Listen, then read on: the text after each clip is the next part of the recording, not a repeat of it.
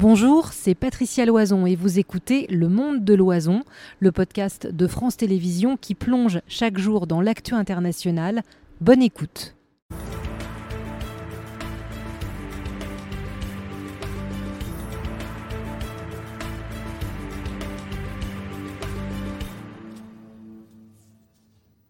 Le 17-19 continue, deux heures d'infos ensemble. Vous connaissez le principe. À 17h, on a déplié toute l'info en quelque sorte, ses enjeux, ses conséquences avec nos experts. Et à 18h, maintenant donc, on vous répond avec le fameux hashtag sur ces infos du jour. Voici euh, nos deux thèmes, les banlieues et les villes qui ont été théâtre des émeutes. Comment se portent-elles euh, en cette rentrée? Sont-elles apaisées? Et puis euh, les crèches privées mettent-elles nos enfants en danger? Après les accusations d'une enquête à charge. Comment ça marche Tout ça, Myriam Bounafa qui nous a rejoint et qui m'accompagne, elle maîtrise Internet, les tablettes, nous rappelle comment ça marche. Bonsoir Myriam. Bonsoir Patricia. Vous pouvez poser vos questions en direct aux deux questions qui viennent de défiler. Les émeutes deux mois euh, après et les crèches, cette investigation euh, qui euh, donne le ton. En tout cas, vous avez été nombreux dès le début de la journée pour poser vos questions en direct dans cette émission, le compte Facebook de France Info. Vous posez vos questions en commentaire, je les reçois sur cette tablette et on les pose en direct à nos experts et journalistes en plateau ou alors franceinfo.fr, deux outils pour répondre à ces questions. Émeute deux mois après, quel bilan, quel contrôle, quelle solution Idem pour les crèches, conditions de travail, raisons, conséquences pour nos enfants. Posez-nous toutes vos questions, on vous, on vous répond la promesse qui sera tenue euh, pour euh, aider euh, à répondre à vos questions que Myriam va nous présenter dans un instant. On accueille nos premiers invités. Le maire de Sarcelles, Patrick Haddad. Bonsoir monsieur. C'est ce qui s'est passé dans les banlieues a notamment inspiré votre livre Nos racines fraternelles, comment les villes-mondes préfigurent la France de demain après les émeutes, l'espoir aux éditions Philippe Ray. On accueille également Thomas Sauvadé, euh, soviologue, euh, sociologue, je faisais un mix avec votre nom et votre fonction, chercheur, spécialiste aussi, monsieur, de ces phénomènes de violence urbaine, et Audrey Goutard, notre spécialiste des questions de société, qui est avec nous. Si avec ça, on ne vous répond pas, franchement, c'est pas possible. On, a des... on commence? On commence, hein? commençons. Il y a beaucoup de questions. Je beaucoup de questions sur les deux thèmes, et particulièrement, c'est vrai, sur les, émeutes qui euh, ont lieu au mois de juin de, cette année. Et d'abord, sur le verbatim, deux questions qui sont à peu près identiques. Je vous les présente. Celle de Philippe. Pourquoi utiliser le mot émeute et non révolte, niant ainsi son caractère politique pour en faire un fait de délinquance, comme le veut le gouvernement? Demande-t-il. Pareil pour Adrien. Faut-il dire émeute ou bien plutôt révolte N'y a-t-il pas un message politique derrière ce soulèvement? C'est le bac français, vous avez deux heures, voire trois. on va prendre deux minutes plutôt, mais c'est vrai que c'est peut-être plutôt une question de, de, sociologue, mais ce que ça m'inspire, c'est que on peut utiliser les deux mots, ils n'ont pas la même signification, que euh, ça renvoie effectivement à un phénomène de, délinquance, et c'est ce qui se produit sur le moment, au moment où les, choses arrivent, et on était là pour gérer ça sur le terrain avec euh, les forces de l'ordre, on a affaire effectivement à, des émeutiers. Et, donc je comprends la réponse gouvernementale qui consiste à dire il faut que la police soit là, il faut que les auteurs de ces euh, infractions, les émeutiers, soient sanctionnés. Mais ça ne suffit pas, et je pense que c'est ce que veulent dire les internautes, parce que euh, il y a pas forcément chez les émeutiers eux-mêmes euh, un message politique, ça peut être le cas, c'est pas forcément le cas, mais il y a, ça révèle quelque chose de la société, ça révèle des dysfonctionnements euh, avec un manque de prise en compte de ce qui se passe dans ces quartiers-là, un manque d'investissement certainement, et donc tout ça nourrit un sentiment de, de déclassement et peut aboutir dans la partie la plus déstructurée à ces émeutes. Oui, en fait, c'est très intéressant parce que dans nos journaux, nous avons évoqué les émeutes lorsqu'on parlait effectivement des actes de délinquance, mais on a évoqué la révolte des jeunes. Hmm. C'est-à-dire que ce vocabulaire, effectivement, même instinctivement, sans y réfléchir, on nous l'avons utilisé et hmm. nous avons fait la nuance. Je me rends compte là, effectivement, en écoutant cette question très intéressante. Thomas Sauvadi, peut-être euh, vous avez envie de répondre aussi ou de participer à la réponse? Bah, Disons que l'émeute est une révolte, mais une révolte particulière. Euh, où notamment il y a des destructions euh, de biens publics, là aussi de, biens privés, euh, des, commerces. la révolte? La révolte, pas forcément. Vous pouvez avoir une, une révolte qui se manifeste euh, par euh, des blocages, des manifestations, des pétitions, sans forcément qu'il y ait de violence, de destruction, d'incendie. Alors la raison, c'est la question que nous pose Loïc. Comment expliquer cette violence? Est-ce le résultat de plusieurs décennies d'échecs dans la politique de la ville? Oui, alors la politique de la ville, disons qu'on lui a donné des missions qui étaient quand même euh, difficile. Euh, la réussite était quand même euh, un objectif particulièrement difficile. Ça dépasse, en fait, ça dépasse la politique de la ville. C'est, moi, je pense qu'on a donné une place à la question de, l'urbanisme et, de la politique de la ville bien trop importante. Il y a des questions qui sont, qui sont, qui ne sont pas traitées depuis, depuis une quarantaine d'années. Et euh, depuis la fin des années 80, début des années 90, on parle beaucoup de l'urbanisme, on parle beaucoup de la politique de la ville, de la rénovation urbaine. Il y a même des rappeurs hein, qui font des chansons pour dire c'est la douzième couche de peinture, etc. Ajoute le tramway, les C'est-à-dire c'est pour vous c'est cosmétique ça, c'est pas ça? Parce qu'on avait un, autre intervenant tout à l'heure qui nous dit c'est les racines vont au-delà de, du quartier, de son apparence, euh, des moyens. C'est pas juste des moyens, c'est ce que vous nous dites, c'est faire euh, appartenance On a quand même le, maire de Sarcelles, qui est quand même une ville euh, qui a été beaucoup stigmatisée aussi. Hein. Moi, j'ai 42 ans. Sarcelles, ça fait partie des grandes villes euh, de banlieue parisienne. Quand vous entendez cette question, ça vous évoque quoi? Je pense que euh, c'est pas vraiment comme ça qu'il faut formuler les choses. Ah bah, c'est comme ça qu'est formulée la question. Oui, tout à fait. mais je suis pas vraiment d'accord avec la question. Est-ce le résultat des plusieurs décennies d'échecs La réponse est non. la réponse est non. Déjà, la réponse est non, parce que je pense que la politique de la ville fait partie de la solution et pas du problème. C'est-à-dire que peut-être qu'on le fait pas assez bien, peut-être qu'on le fait pas assez vite, peut-être qu'on le fait pas avec assez de moyens ou les bons interlocuteurs, mais ça aide beaucoup de gens. Euh, l'urbanisme, la rénovation urbaine, le fait d'investir, ça aide beaucoup de gens. Ça a certainement permis. Mais Thomas Sauvadé dit c'est pas suffisant. Ben oui, mais c'est jamais suffisant. Euh, il y a toujours d'autres choses à faire. Il faut regarder ce qu'on a fait de bien et ce que l'on n'a pas. Alors peut-être le début de la question de Loïc, comment expliquer cette violence? Oui, alors juste euh, une chose aussi, c'est que euh, on a parlé de la révolte aussi des, jeunes. quand on regarde le nombre d'émeutiers rapportés au nombre de jeunes de ces quartiers, c'est 1,5 à 2 des jeunes qui ont fait ça. Donc il ne faut pas considérer qu'ils euh, représentent la majorité, loin de là. La plupart des jeunes, y compris de ces quartiers, veulent réussir, veulent s'insérer dans la vie comme tout le monde. Après, ils partent de plus loin, et donc pour les plus en difficulté, ça peut donner euh, lieu à ces phénomènes de violence, mais ça n'est pas du tout une généralité. On la voit parce que ça explose, donc forcément c'est spectaculaire. Mais quelqu'un qui réussit, qui passe son bac, qui fait des études et qui embête personne, c'est pas spectaculaire, et on n'en parle jamais. Et ça, c'est un, problème. Et parfois, et même souvent, c'est le, le, fruit de la réussite d'une éducation, mais aussi d'acteurs euh, de terrain qui accompagnent ces jeunes, et la politique a permis de donner des moyens, la politique de la ville a permis de donner des moyens. On a inventé la politique de la ville suite aux premières émeutes euh, urbaines du début des années 80, notamment celle des Minguettes en 83. Et c'est suite à cela qu'on s'est dit il faut inventer quelque chose de, spécifique.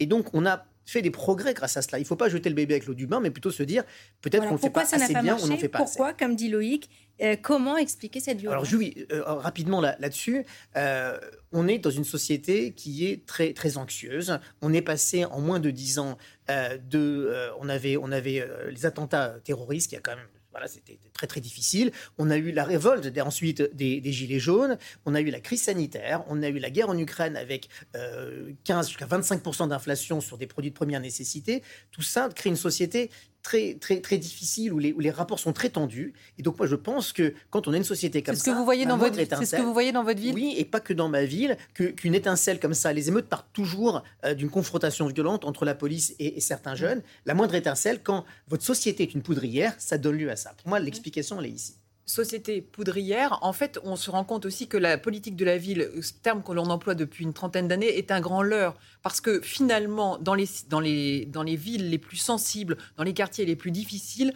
c'est quand même là où l'État met le moins d'argent.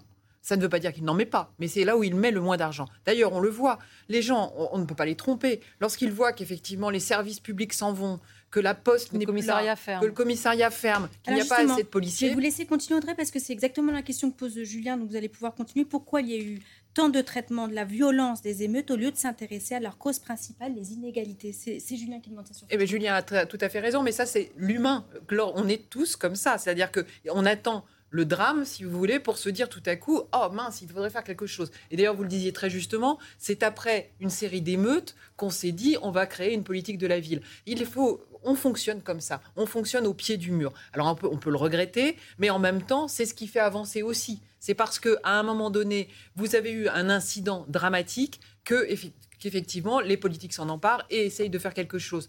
Et après, il y a les gens de terrain, comme vous, monsieur le maire, qui sont au quotidien, et moi je l'ai vu en reportage, j'ai suivi beaucoup de maires en reportage, et je l'ai vu en reportage. Attention, priorité au direct, Audrey, vous connaissez la règle, on parlait de ce suicide d'un jeune garçon, voilà ce qu'en dit le ministre de l'Éducation nationale.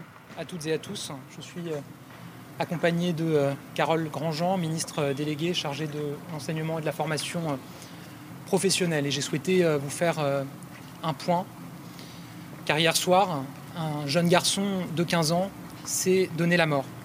J'ai échangé dès aujourd'hui avec sa mère, à qui j'ai exprimé tout mon soutien, celui du gouvernement, de l'ensemble de la communauté éducative et, j'en suis sûr, de l'ensemble de nos concitoyens. C'est un drame qui nous endeuille tous et les mots sont bien peu de choses face à un tel drame.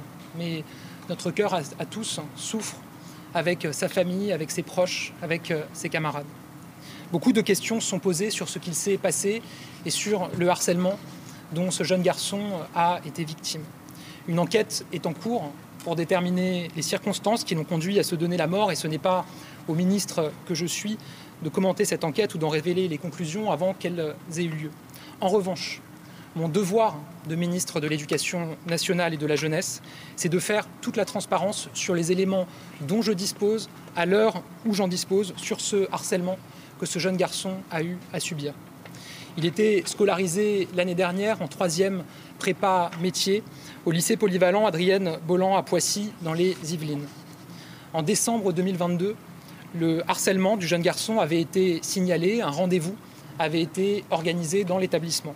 Il était fait état de brimades et d'injures répétées de la part de plusieurs élèves nommément désignés. En mars 2023, les parents ont été reçus par l'établissement les élèves mis en cause ont eux aussi été reçus et leurs parents ont été contactés. Un échange de courriers a par ailleurs eu lieu courant avril entre la famille et l'institution scolaire sur la situation du jeune garçon, la famille dénonçant dans ce courrier euh, l'absence de mesures suffisantes prises face à cette situation de harcèlement. L'établissement indique que le jeune homme a bénéficié d'un suivi régulier par la CPE, et ce jusqu'à la fin de l'année scolaire, en fin d'année un point a été fait avec le père de ce jeune garçon. Depuis le 1er septembre, il était scolarisé au sein d'un autre établissement à Paris où il a fait sa rentrée cette semaine. Voilà les principaux éléments dont je dispose et que je peux vous communiquer s'agissant de l'éducation nationale dans une volonté, je l'ai dit, de transparence. La police et la justice ont bien sûr connaissance de ces éléments. Je le dis, il reste des points à éclaircir. Et je veux évidemment que toute la lumière soit faite sur ces faits. J'ai donc décidé de déclencher une enquête administrative dont nous tirerons toutes les conclusions. Ce drame, je le dis, nous endeuille tous. Comme chaque jeune, comme chaque élève, ce jeune garçon avait le droit de vivre heureux et en paix. Ce drame frappe particulièrement sa famille, ses proches, mais aussi des camarades, ses camarades et l'équipe éducative du lycée de Poissy, au sein duquel il était scolarisé l'an dernier. Je vous annonce donc qu'une cellule d'écoute et de soutien est ouverte au sein de cet établissement. L'éducation nationale se tient tout entière à leur côté. Je ne veux évidemment pas préjuger des résultats de l'enquête. Le suicide d'un jeune garçon est toujours un drame difficile à expliquer. Il y a évidemment divers facteurs. Mais ma responsabilité de ministre de l'Éducation nationale, c'est de le dire. Un jeune garçon s'est donné la mort. Et ce jeune garçon a fait l'objet de harcèlement l'année dernière. Beaucoup de choses ont été engagés contre le harcèlement par ce gouvernement et ceux, ceux qui l'ont précédé. Nous avons déployé le programme phare qui doit se généraliser cette année dans l'ensemble des lycées. Un référent adulte sera désigné à partir de cette année dans chaque établissement. J'ai eu moi-même à annoncer un certain nombre de mesures fortes cet été. Le fait que désormais ce sera au harceleur de changer d'établissement et non plus à la victime du harcèlement. Le fait que nous pourrons désormais prononcer des sanctions disciplinaires à l'endroit d'un élève qui cyberharcèle un élève d'un autre établissement, ce qui n'était pas possible auparavant. Beaucoup de chantiers ont été euh, engagés, il faut le dire, mais il faut le dire aussi, et c'est mon devoir en tant que ministre de l'Éducation nationale, chaque drame est un drame de trop qui nous rappelle que nous ne sommes toujours pas à la hauteur. Ce ne sont pas des personnes, évidemment, que je veux mettre en cause. C'est la réponse de l'institution éducation nationale face à l'urgence du harcèlement scolaire qu'il nous faut continuer à profondément changer. Comme ministre, après un tel drame, j'ai un double devoir. Un devoir de compassion, bien évidemment, mais aussi et surtout un devoir d'action. Nous devons aller plus loin, plus loin encore que ce qui a d'ores et déjà été engagé. Une initiative forte sera prise en la matière très prochainement. Nous le ferons. Monsieur le ministre, aucune question? Voilà, pas de question, une simple prise de parole du ministre de l'Éducation nationale après le suicide d'un adolescent de 15 ans à Poissy dû à des faits de harcèlement. Il l'affirme, euh, Gabriel Attal, ce jeune homme avait 15 euh, ans. Ça nous engage tous, à préciser le ministre. Euh, l'institution n'est toujours pas à la hauteur. Il y a une urgence d'une réponse de l'éducation nationale face à ce phénomène de harcèlement et une initiative forte sera annoncée dans les prochains euh, jours. Euh, c'est un peu euh, la loi du direct sur France Info, vous le savez, sur le canal 27. Et si vous avez des questions sur ce sujet extrêmement sensible, n'hésitez pas à nous les poser. On fera du mieux qu'on peut pour vous répondre à la fois sur le site web de France Info et sur la page de Facebook de l'émission. Myriam vous redira tout ça dans un instant. on a Audrey Goutard avec nous, spécialiste des questions de société. On sentait aussi la solennité du moment et la difficulté hein, de, de, ce dossier. On le voyait avec nos invités qui gangrènent quand même euh, nos écoles et touchent euh, un, élève sur dix. Un, élève sur dix, c'est énorme parce que si on regarde le chiffre précisément, c'est entre 800 000 et 1 million d'élèves de, de, de, la, des cours élémentaires jusqu'au lycée. Donc effectivement, c'est un chiffre énorme et vous l'avez très justement dit, cette phrase de Gabriel Attal, nous ne sommes pas à la hauteur, l'institution n'a pas réussi à être à la hauteur. Et c'est vrai qu'aujourd'hui, on se rend compte, et en cette rentrée, euh, je vous rappelle que le harcèlement scolaire était un enjeu national selon la Première ministre eh bien, on se rend compte qu'effectivement, l'institution, alors qu'elle avait pris des mesures, c'est ce qu'a très bien expliqué Gabriel Attal, euh, les parents avaient été rencontrés, le, le, chef d'établissement avait suivi le dossier, la CPE était là, des plaintes avaient été déposées. Bref, les choses avaient été faites selon une certaine règle, mais cette règle n'a pas suffi. Merci beaucoup Audrey. Peut-être l'occasion, Myriam, de rappeler beaucoup plus clairement que moi comment on peut nous poser des questions mais on répète jamais assez. Effectivement, c'est un nouvel outil. Euh, sur la page Facebook de France Info, mettez en commentaire vos questions.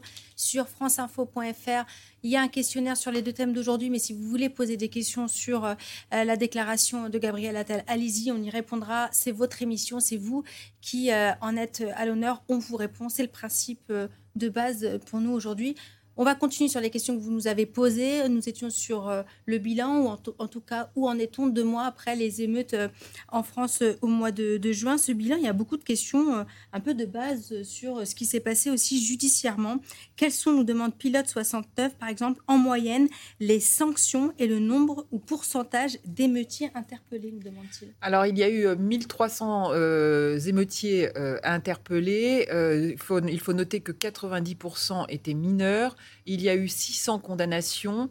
Euh, donc effectivement, c'est un chiffre très important, mais au regard, c'est ce que vous disiez tout à l'heure, au regard de la population des quartiers et des jeunes des quartiers, c'est un chiffre assez minime. C'est-à-dire que c'est à la fois un feu d'artifice de, faits tout à fait notables et catastrophiques pour notre société, mais en même temps, ils ont été commis par une minorité euh, si, au regard des jeunes qui composent les quartiers. Thomas Sauvadet, cette euh, question de. Je, m'insère dans les questions. Hein. Je, prends ma tablette, je vous pose une question. Euh, ça a été bien fait. La, justice a bien travaillé. Il y a eu beaucoup, beaucoup de comparutions, beaucoup de condamnations. C'est quel est votre regard là-dessus? Oui, je pense qu'il y, a eu, euh, il y a eu des actions qui ont été assez fortes. Il y a eu plus de 40 000 policiers mobilisés. Il y a eu de nombreuses interpellations. Après, après bon, agir en déployant de tels moyens heureusement, on a, on a encore la possibilité de le faire, mais euh, c'est euh, la suite. Et qu'est-ce qui se passe après Et la minorité dont vous parlez, qui est une minorité que j'évalue à peu près à 10% de la jeunesse masculine dans les quartiers de la politique de la ville, ça fait à peu près une centaine d'adolescents, de jeunes adultes, a gagné beaucoup de, de pouvoir et d'influence dans ces quartiers. Après les émeutes, vous voulez dire? Depuis les années 80, fin des années 80, donc depuis une bonne trentaine d'années. Euh, avec euh, des phénomènes de bande qui se sont durcis, avec euh, l'appropriation de l'espace, avec la question de la liberté de la parole, c'est-à-dire que de plus en plus, ils ont les moyens de faire taire des gens, des acteurs associatifs, voire de menacer même des élus locaux à certains endroits. parfois, il y a aussi des alliances qui peuvent avoir avec, certains, élus qui s'adaptent politiquement à ce type de, situation. Le trafic de stupéfiants, de cannabis, a été une rampe de lancement qui, a, qui, nous a amené à l'émergence d'un grand banditisme qui, heureusement, n'a pas participé aux émeutes. Il y a des stocks d'armes, il, y a des, il, il y a des jeunes adultes qui sont expérimentés, et on avait très peur qu'il puisse avoir des liens entre un mouvement assez juvénile, euh, mais qui gravite autour de ces réseaux de trafic et des réseaux de trafic. Ça n'a pas, euh, pas été le cas.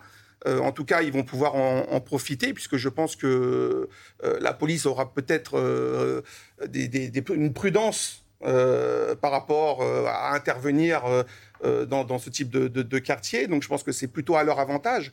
Culturellement aussi, ils ont pris beaucoup d'influence au niveau culturel. Ils influencent les collégiens, les lycéens, tous ces jeunes dont on parle. Il y en a qui se distinguent, qui se différencient de cette minorité et qui ont d'ailleurs un rapport très dur à cette minorité euh, de jeunes qui est en bas de chez eux.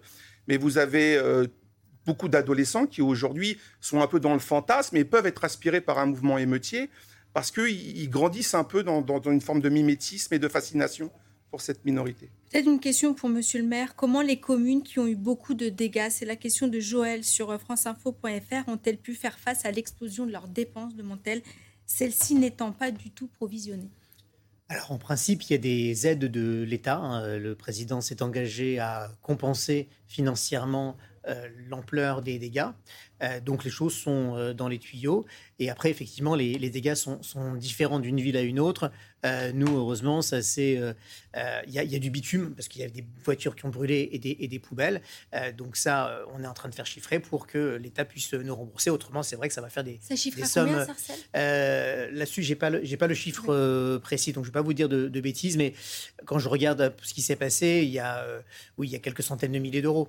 Euh, sur une ville comme, comme la nôtre, hein, sur les réfections de voirie, oui, on, doit pas loin du, au total, pas loin du million d'euros.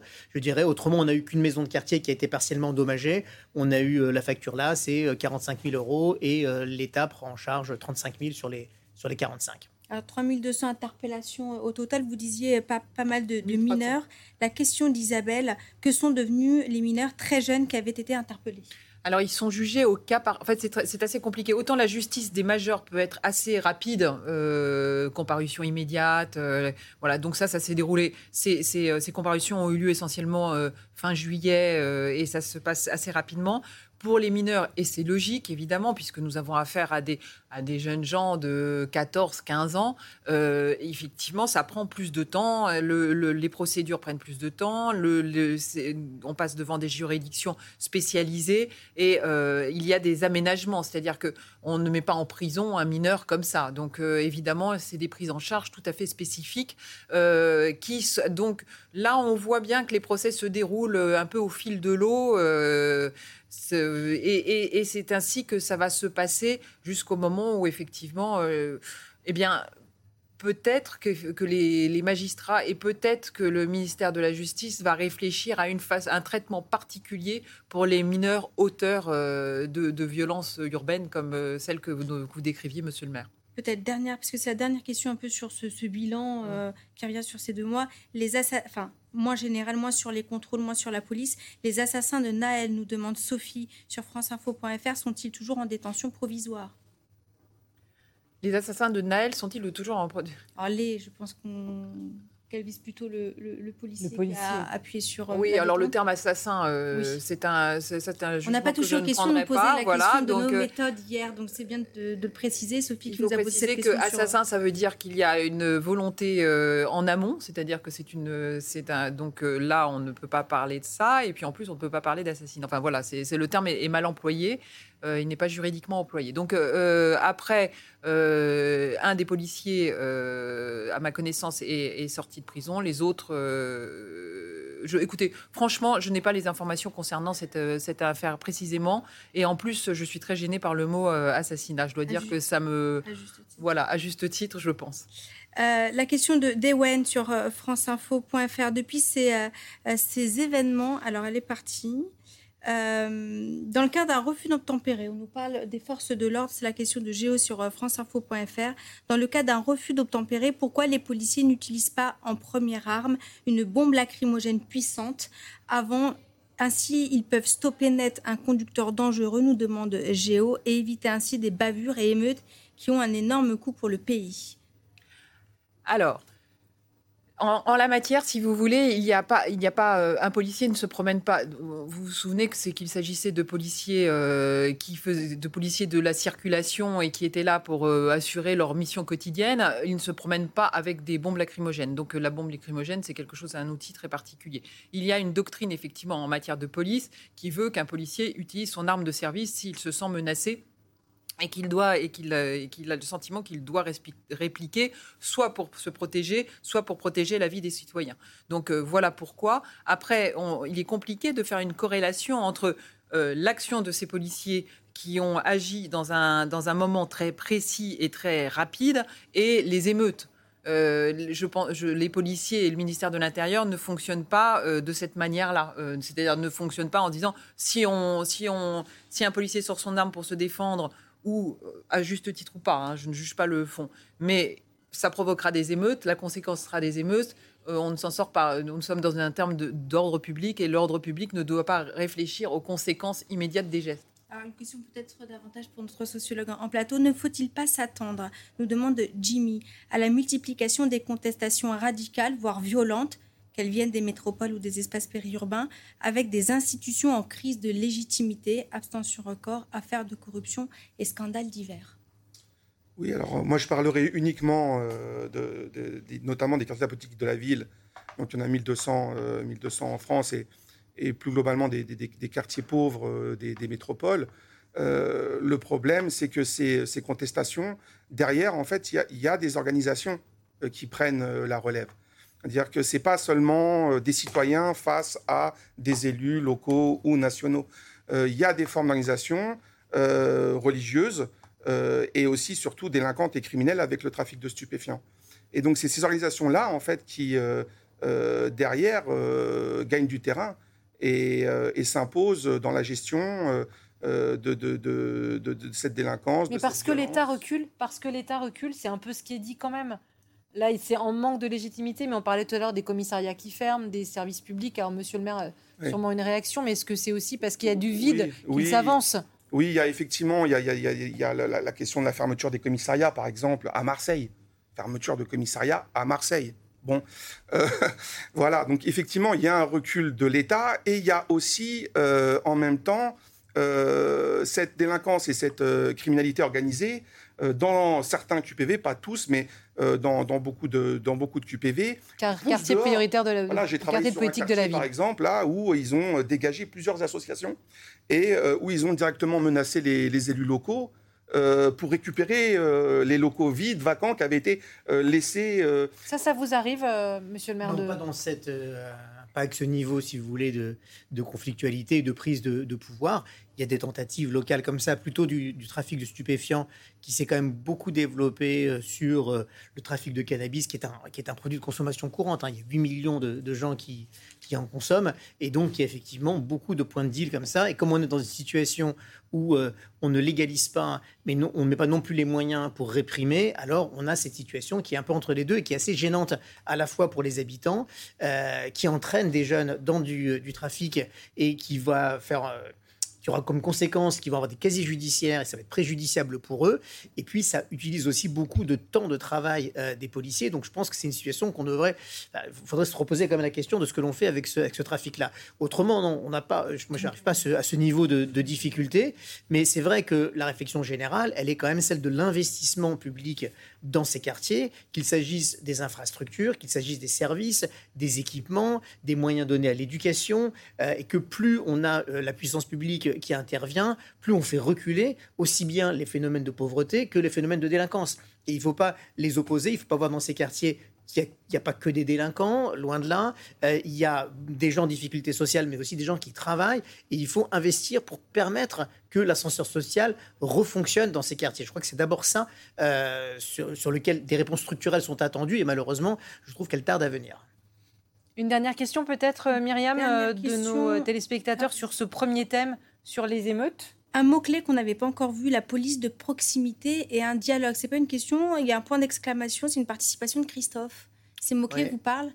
Euh, oui, tout à fait. C'est un peu énigmatique la façon dont c'est formulé là, mais c'est pas grave. Euh, je, pense si on met des sous-titres, euh, en tout cas visiblement. mettons de la police de proximité et du dialogue peut-être. Vous traduisez bien, mais c'est ce que j'ai compris aussi. C'est parfait.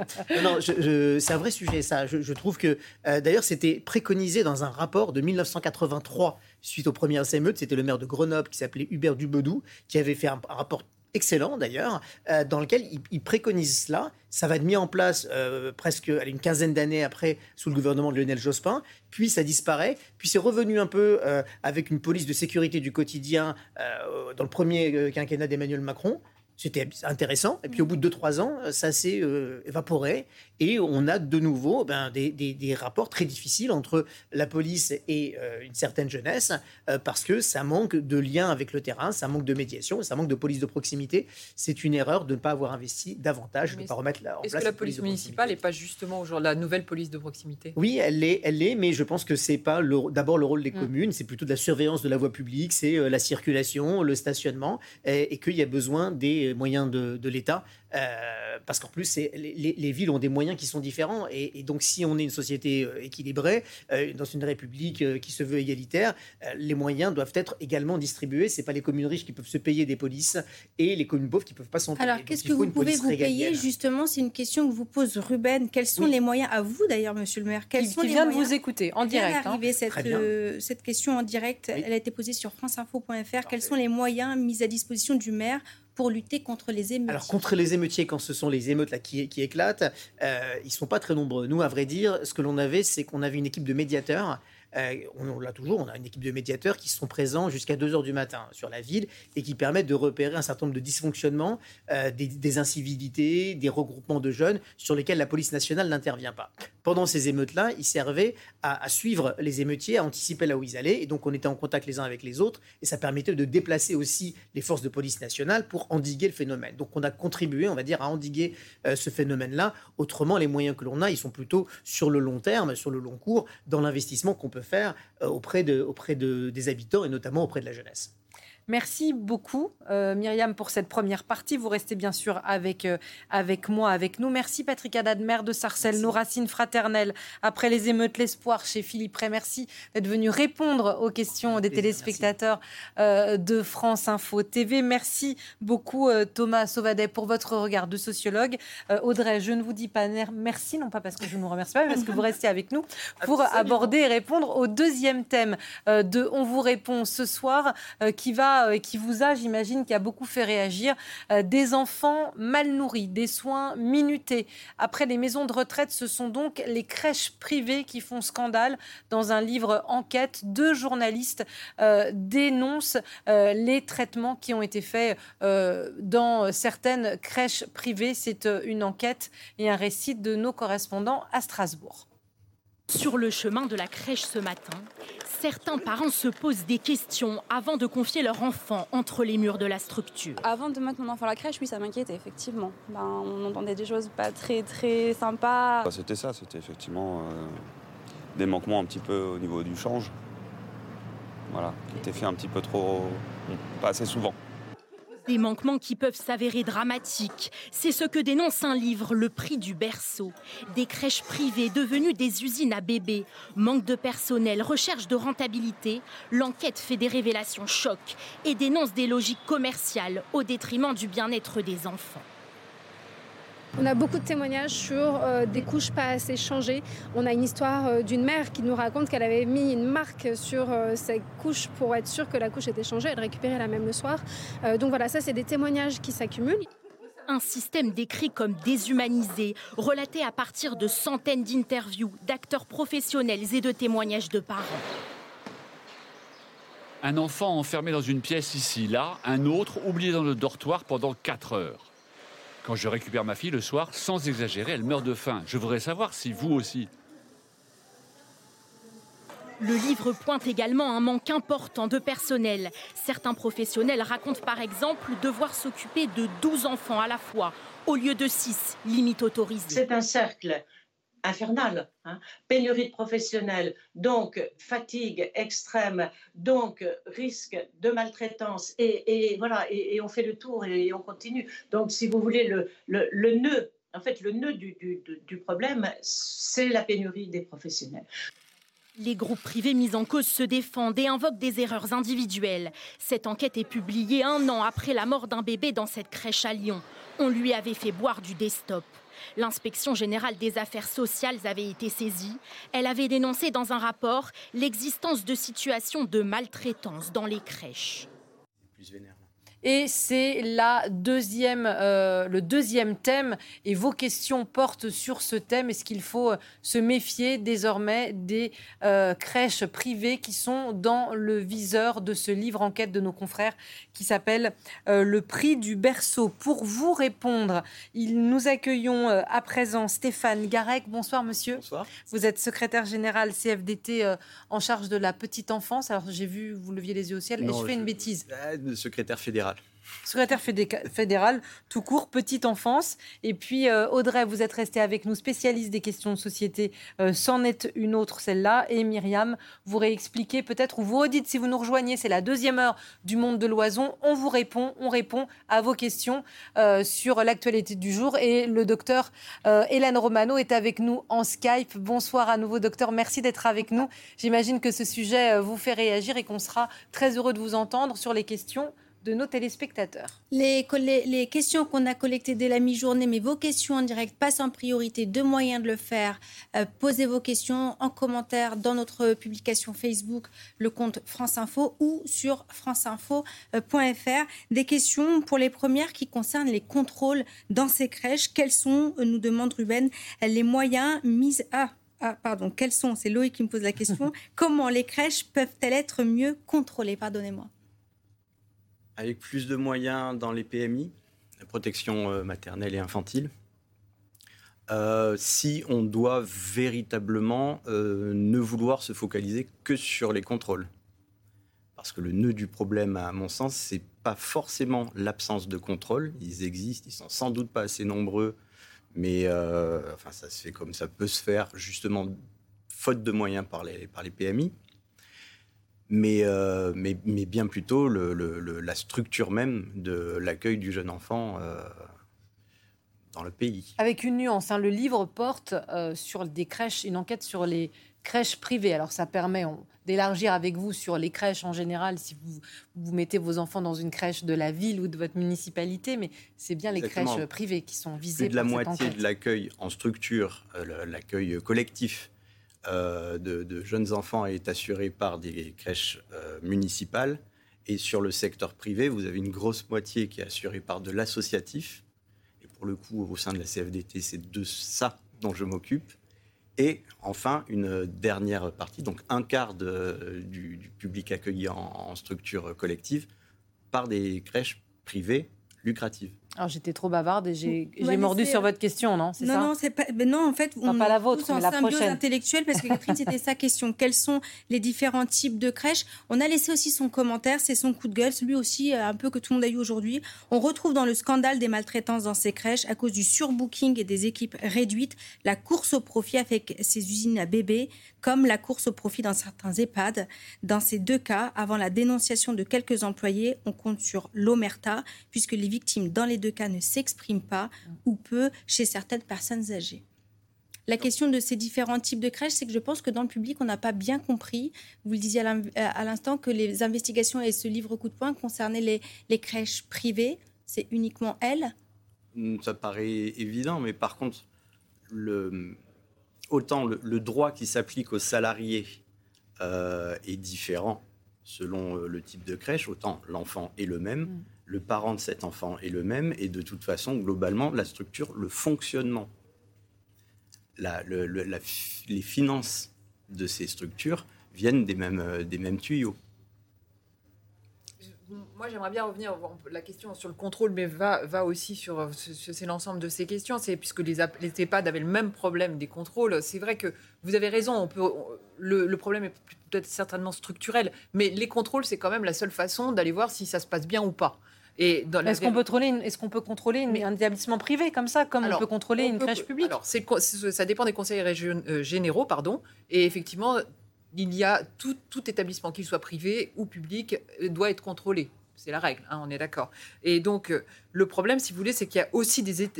On s'est finalement mis dans une situation d'auto-évaluation. Faute de personnel pour contrôler, il y a des auto-évaluations. Donc vous imaginez bien que ces auto-évaluations dans le domaine public ou associatif sont certainement assez sérieuses. Dans un autre domaine, le domaine privé, où la rentabilité est de mise et où il y a un vrai problème de pénurie de personnel, l'auto-évaluation va être peut-être plus, euh, plus légère. Après, euh, le problème, c'est aussi que il n'y a pas de contrôle. Il y a un contrôle à l'ouverture de la crèche, un contrôle au bout de cinq ans certainement, mais il n'y a pas de contrôle annuel ou biannuel comme pourraient l'imaginer les parents, qui permettrait effectivement de noter les défaillances d'une crèche.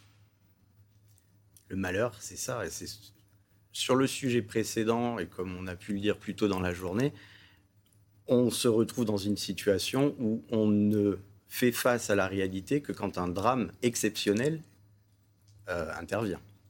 En tout cas, vous parliez public, privé depuis tout à l'heure. Ingrid, elle pose la question, hein, on parle beaucoup des crèches et des micro-crèches privées, très peu venant du public. Pourquoi? Pourtant, beaucoup de professionnels font le même constat, les structures publiques ne sont pas épargnées par le phénomène. Ah non, bien sûr que non. Euh, ce qui peut s'expliquer là-dessus. Vous avez les mêmes problèmes de, repas euh, euh, calibrés, de petits bébés qui restent avec les mêmes couches toute la journée On ne peut, pas dire ça et on ne peut pas faire des généralités sur, sur la situation de l'accueil du jeune enfant en structure collective.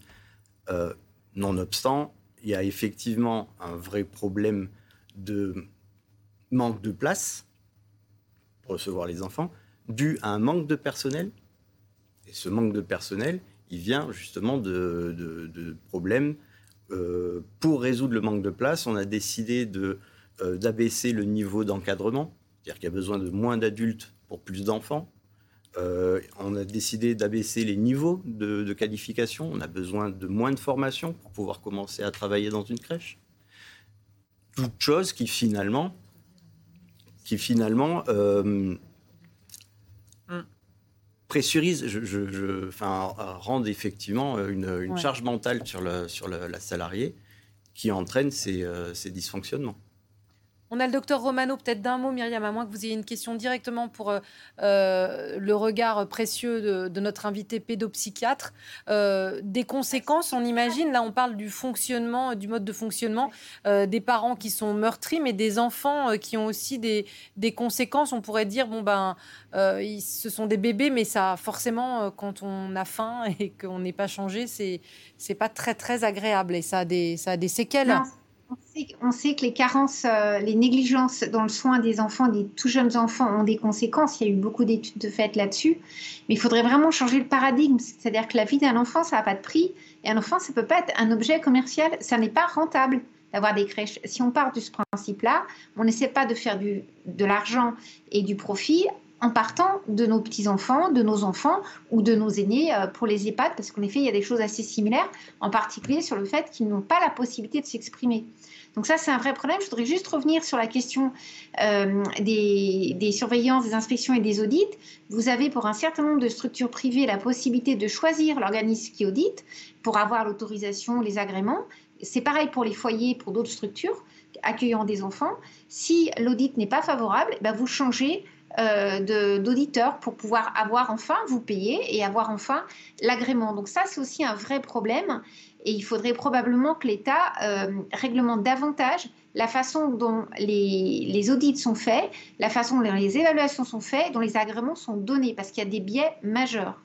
Alors, Madame Romano, certains de nos internautes ou même plus loin se demandent par exemple pourquoi les crèches ne sont pas un service public, tout simplement. C'est la question de Philippe sur France, euh, sur Facebook et sur France Info. Jimmy demande certains secteurs essentiels comme la santé, l'éducation, la petite enfance, les soins des anciens dans les EHPAD, les foyers logements, ne devraient-ils pas échapper à toute forme de pratique commerciale et spéculative afin d'éviter de tels scandales?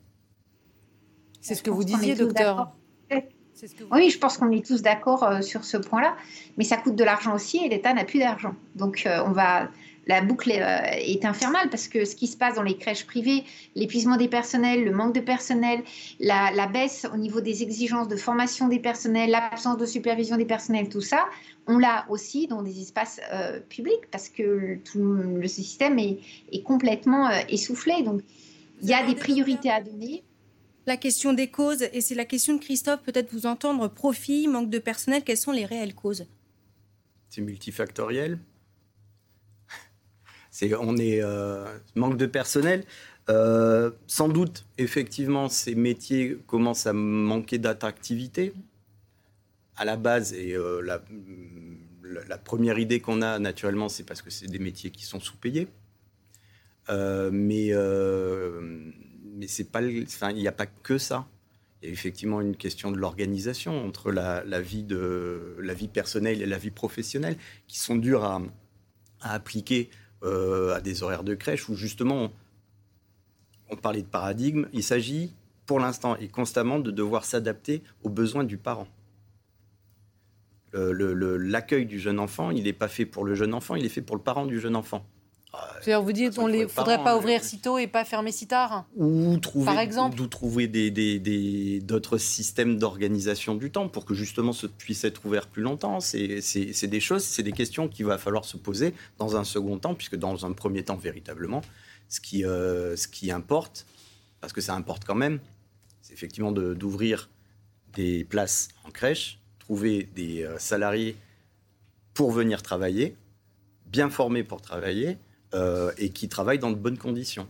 La Caisse nationale des allocations familiales a fait une étude euh, et il manquerait donc 10 000, 10 personnes formées donc, euh, sur l'ensemble des, crèches, ce qui est énorme. Donc le, gouvernement a, vient de lancer un plan de, de, recrutement et de formation, mais pour le moment, le problème des 10 000 personnes manquantes n'est pas dû au fait que euh, on n'a pas, on ne trouve pas de gens. C'est simplement, c'est pas attractif, comme vous le disiez, c'est pas attractif. Si je peux me permettre, c'est justement une des inquiétudes de la CFDT, c'est que la solution trouvée, les propositions qui ont été faites pour remédier à ces 10 000 personnes qui manquent, c'est d'abaisser le niveau de qualification, raccourcir la durée de la formation pour qu'il y ait des personnes qui puissent arriver, qu'on puisse plus vite, et qu'on puisse compter des personnages, des personnes salariées, enfin en apprentissage qui sont en train d'apprendre le métier, qu'on puisse les compter comme encadrant des enfants.